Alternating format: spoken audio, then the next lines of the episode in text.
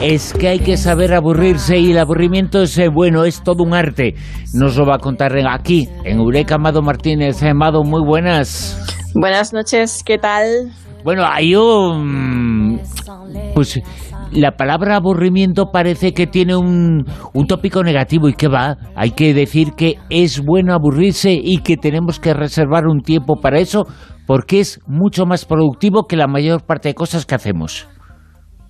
Bueno, pues la verdad es que hay un estudio que es del que yo voy a hablar esta noche, por esto lo he traído aquí a esa redacción de, bueno, de la Australian National University, que lo ha hecho además junto con una universidad, la Singapore Management University, y lo han hecho publicándolo estos resultados en la revista eh, Academy of Management y lo que dicen es que, bueno, pues eh, sentirse aburrido es una de las emociones más corrientes del mundo. Bien, ellos ya lo sabían. Su, probablemente yo creo que no hay ser humano en el mundo de este planeta que no se haya aburrido en su vida. Yo creo que es algo muy humano, que todos lo hemos hecho tiene connotaciones a veces negativas, es un poco como, anda, que estás aburrido, gente parada, malos pensamientos, ¿tú te crees que tal? ¿Sabes? Una cosa así como, eh, bien. Eh, mi abuela decía además que cuando uno estaba aburrido era porque no tenía ganas de hacer nada, ¿no? Pero esto tiene muchos matices, muchos matices.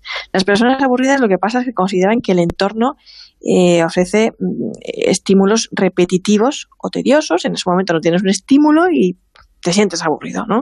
Es eh, la psicología de no hacer, la consecuencia de no hacer mm, cosas interesantes, ¿no? O de no estar viendo cosas interesantes o escuchando o haciendo cosas así, ¿no?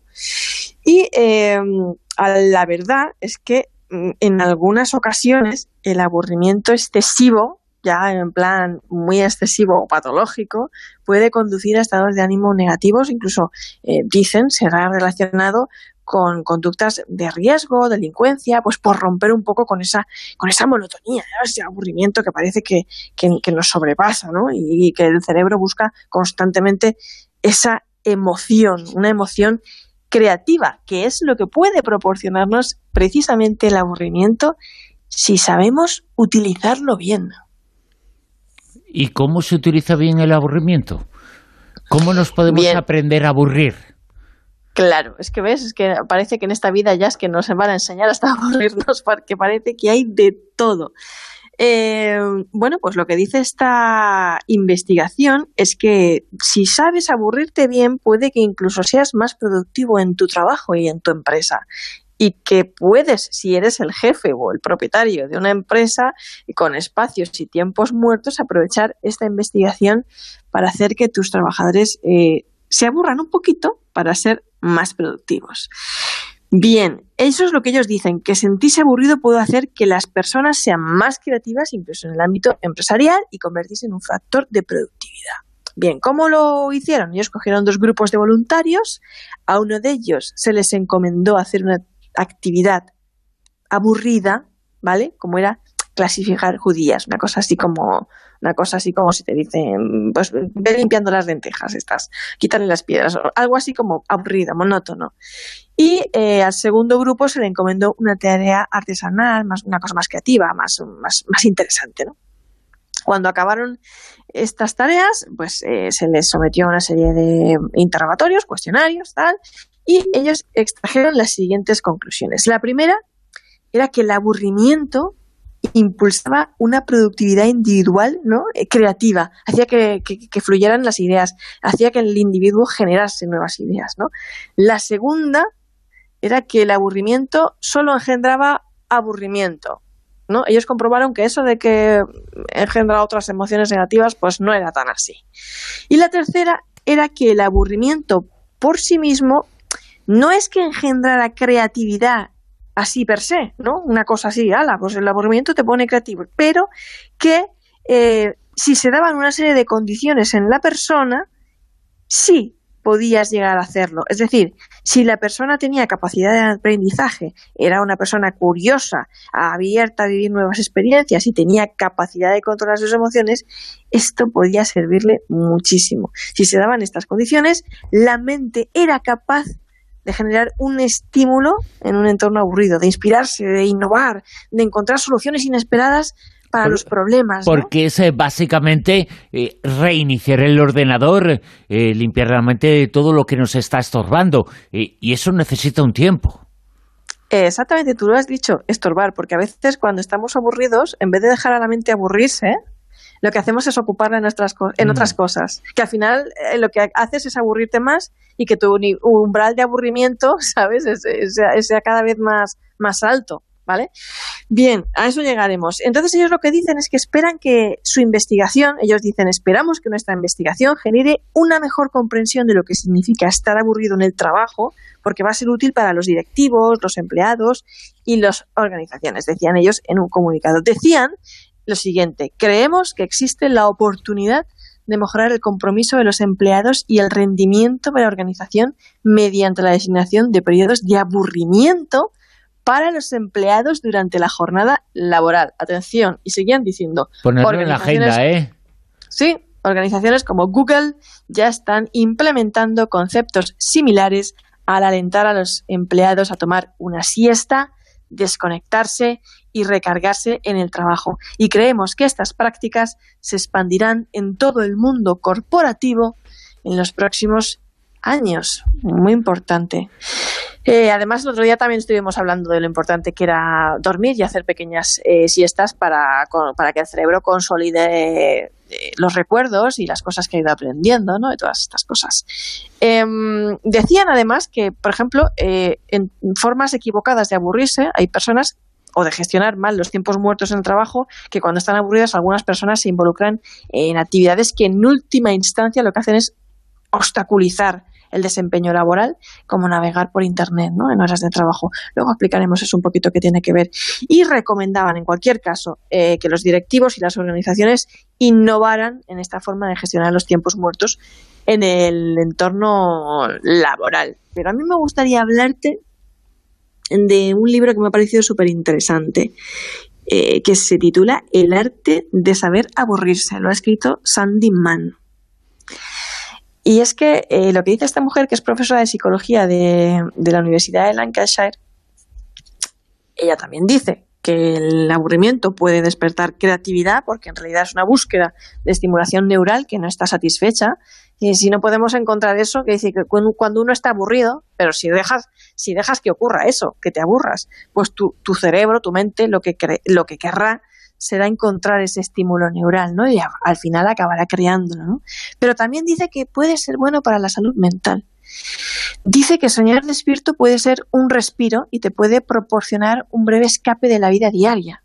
Por eso también es beneficioso simplemente, a veces, desconectar, apagar las pantallas, el trabajo, eh, otros factores estresantes, ¿no? El tiempo suficiente, importante, como para aburrirte Necesitas aburrirte un poquito, desconectar. Los estudios han demostrado, por ejemplo, que las herramientas modernas como pues el correo electrónico del trabajo, los medios sociales, en fin, que no desconectamos, que tenemos el móvil ahí al lado, notificación, pi, pi, pi, notificación, vibración, pues que todas estas cosas lo que pueden hacer es poner a prueba nuestra salud mental, por lo que tomarse un descansito de vez en cuando, pues eh, es bueno para recargarse y, y renovar las energías. Simplemente apaga el móvil, ¿no? Es como, abúrrete un ratito, pero de la manera correcta, que es lo que decíamos antes. Ella también lo dice. dice que, es importante... Eh, la gente equivoca aburrirse con no hacer nada. Y es eh, distinto, ¿no? Eh, no hacer nada es ocio. es lo que, el, en mi opinión, lo que el mundo nos manda hacer. El fin de semana la gente está ocupadísima, no haciendo nada, nada interesante, pero está ocupada, está ociosa. No, no, esto es aburrirse, que es algo para mí mucho más importante. Sí, además ella, ella hace una distinción también en eso y lo deja claro. Dice, eh, mirad, eh, no, no es aburrirse, no es, eh, no es estar relajado no es hacer yoga, no es hacer meditación, no es estar de cañas, no, eso no es aburrirse. Aburrirse es aburrirse, o sea, estar tedioso en un momento de, de, de, porque probablemente hacer yoga, meditación, todas estas cosas en las que tú estás entretenido, no, no cumple con la definición de intentar, ¿sabes?, eh, encontrar un estímulo, porque tú ya estás en algo. Em, para aprovechar el verdadero aburrimiento, ella lo que sugiere es que escojamos una actividad que requiera poca o ninguna concentración, como algo como muy rutinario, como caminar por una ruta familiar, dando vueltas todo el rato, o simplemente sentarte con los ojos cerrados, eh, dejar que tu mente deambule, sin música, sin estímulos que la guíen, nada, ¿no? También dice que es eh, pues muy importante, lo hemos dicho antes, desenchufar, o sea, desconectar los teléfonos, porque dice que paradójicamente eh, cuando estamos aburridos lo que hacemos es mirar el teléfono, navegar en Internet, mirar Facebook, las redes y tal, pero que esto está destruyendo nuestra capacidad de aburrirnos, a la vez que nos impide, ¿no? Nos impide que seamos verdaderamente entretenidos. Ella dice, estamos tratando de barrer y desplazar el aburrimiento, pero al hacerlo en realidad nos estamos volviendo más propensos al aburrimiento, porque cada vez que sacamos el teléfono no permitimos que nuestra mente se desvíe y resuelva nuestros propios problemas de aburrimiento, ¿vale? Es que no la estás dejando. Y además dice que eh, te puedes volver adicta a ese constante impacto de dopamina, ¿no? de requerir contenido nuevo, novedoso que proporcionan los móviles y que nuestra tolerancia al aburrimiento cambia completamente y cada vez necesitas más y más para dejar de aburrirnos. Esto me ha parecido súper interesante este libro. Dice eh, que, bueno, que la próxima vez que nos encontremos en una fila, en una tienda, o en la cola del banco, o en una sala de espera, en el médico, que resistamos la tentación de mirar el móvil, o de movernos, o de tal, sino que nos aburramos. ¿Sabes? O sea, abúrrete un rato, no estés ahí, eh, abúrrete, seguramente te aburrirás y tu cerebro y tu estado de ánimo y rendimiento laboral también eh, podrían mejorar. Y una cosa muy importante que también me ha gustado mucho ahí con respecto a los niños, los chavales dicen eh, que nos obsesionan que los niños estén ocupados. Estamos obsesionados con que los niños estén ocupados siempre, entretenidos en algo.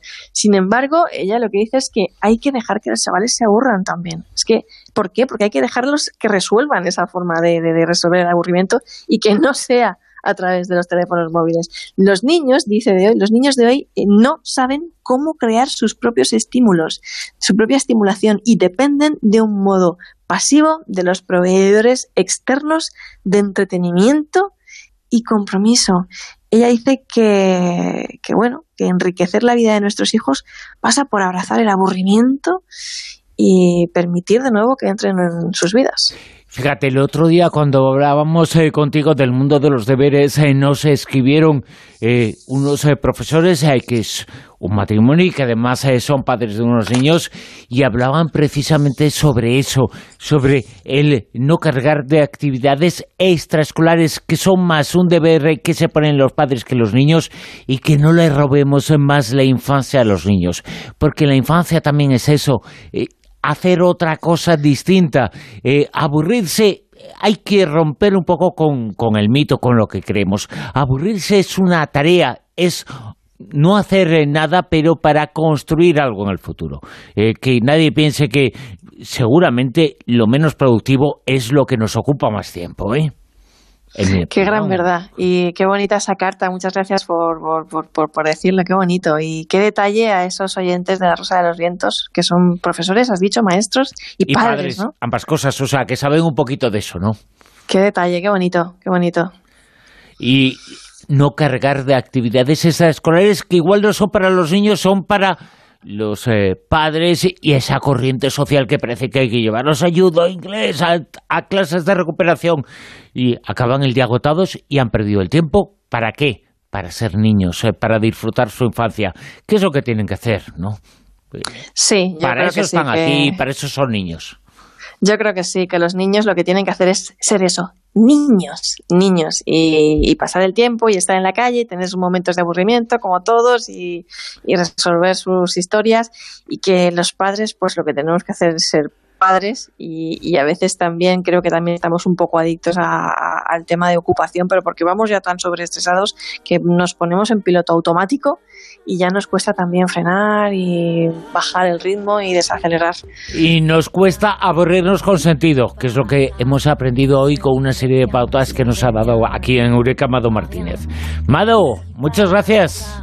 Un abrazo enorme. C'est bien, mais sans les ça, on n'y comprend plus rien. Je ne dis